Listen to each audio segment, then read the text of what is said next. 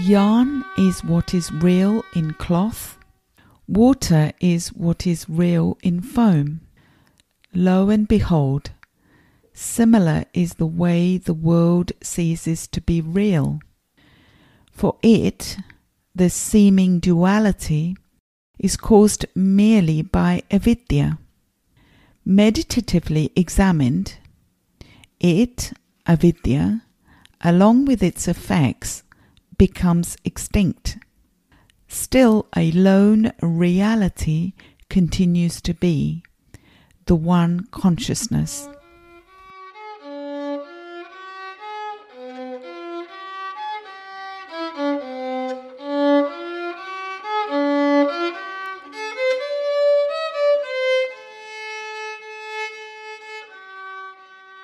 Hello, welcome back to the Lamp of Awareness. We're working through the poem written by Sri Narayana Guru called Advaita Deepika, the Little Lamp. Sri Narayana Guru was born in eighteen fifty-four in Kerala, India. He was a philosopher, a sage who lived in the state of Kerala in South India. He was a formidable inspiration behind the social revolution that Kerala went through in the first half of the twentieth century. Today is Sunday and it is raining in London.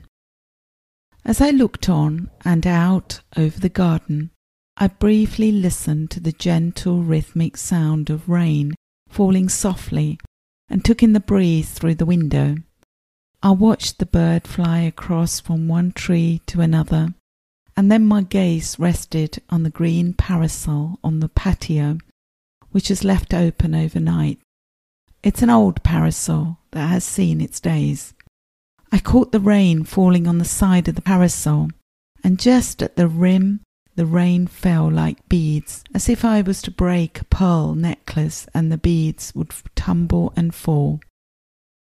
This is how the rain fell on the top of the parasol and dribbled to the edges where they formed into perfect round little balls, the size of pearls, and they musically fell as if the necklace had broken from its thread and tumbled down. On its way down, it caught the light, and as the drops hit the pool of water on the floor, it became translucent and shone like a diamond. It is an illusion. The drops of rain first turning to pearls of necklace, then to diamonds as it joins the puddles of water below. Just an illusion. It is all simply the same rain, water. And so our lives are an illusion. So the rain and the forms of shapes it makes is all one big illusion. Life in this body is an illusion, and as brief as the drop of water, and as soon as the drop is formed, it falls back to rain, as we also fold, for life is a blink. In this verse fourteen, Guru continues to emphasize the unreality of the world and draws our attention back to the yarn and the cloth. What is real in cloth is only yarn, and so the cloth is an appearance and the yarn is real. The main point here is that we can't separate out the cloth from the yarn. And this is also how the apparent world and the conscious reality with the big R cannot be separated. We are introduced to a new word in this verse, the word called bhava. So where reality is sat, bhava is the appearance. The problem that is highlighted in this beautiful verse is that the reality and appearance cannot be separated because the two separate entities do not exist. And the example given is between water and bubbles. And this separation happens because of avidya, which is, of course, ignorance. Enjoy verse fourteen of Advaita Deepika, the Little Lamp, along with the explanations given by Swami Muni Narayana Prasad in his book of shorter philosophical poems of Narayana Guru. Yarn is what is real in cloth. Water is what is real in foam. Lo and behold, similar is the way the world ceases to be real. For it, the seeming duality, is caused merely by avidya.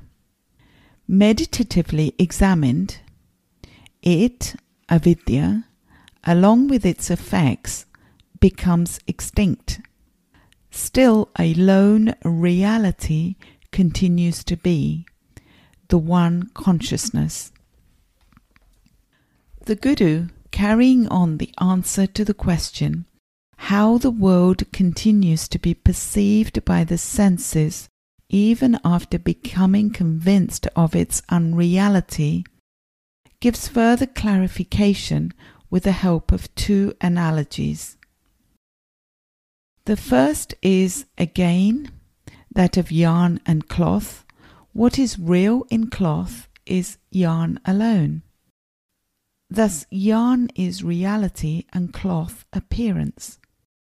Seeing the cloth eclipses the reality of yarn, and seeing yarn eclipses the appearance of cloth. The fact, nevertheless, is that the two are inseparable. Even after understanding yarn to be real, the cloth continues to appear as real, no one having taken the trouble to take the yarn apart. The other analogy is that of water and bubbles. It is the eternal water substance that assumes the fleeting form of bubbles. Actually, separating out of bubbles from water is impossible, their separateness as meaning only as an idea. The same is true with the apparent world and the conscious reality also.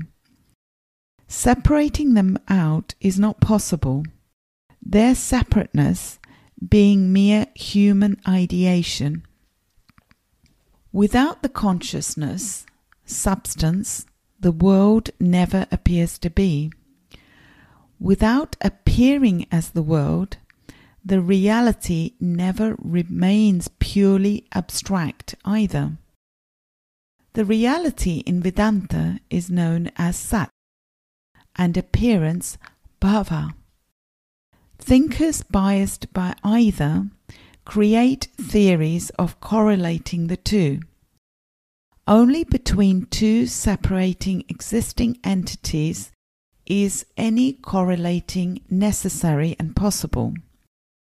Imaginarily separating the inseparable and then trying to put them together reasonably is the mistake these thinkers make.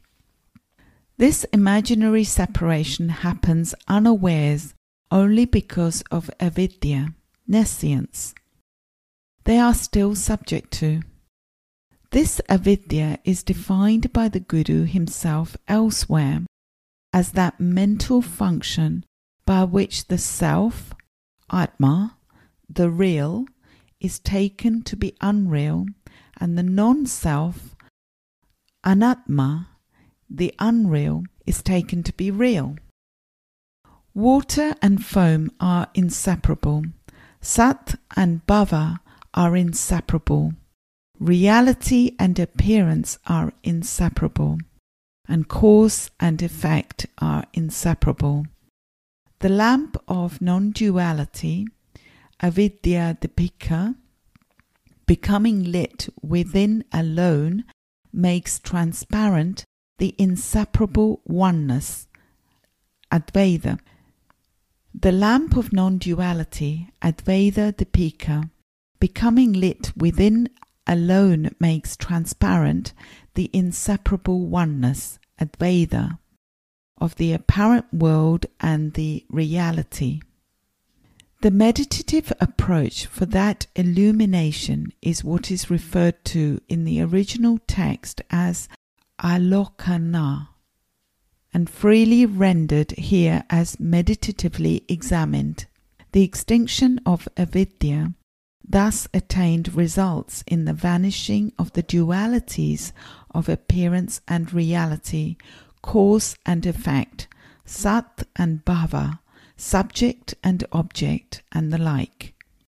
What remains then is only the effulgence of the non-dual being of consciousness. The manifest form of this consciousness, or atma alone, is what perceived as the world, as the phenomenon of life in it and its pleasures, pains and problems. Its being so remains concealed to us only because of avidya. That brings us to the end of verse fourteen. I hope you enjoyed this beautiful verse and this new insight that um, has been brought to us. So until next time, thank you for listening, and bye for now.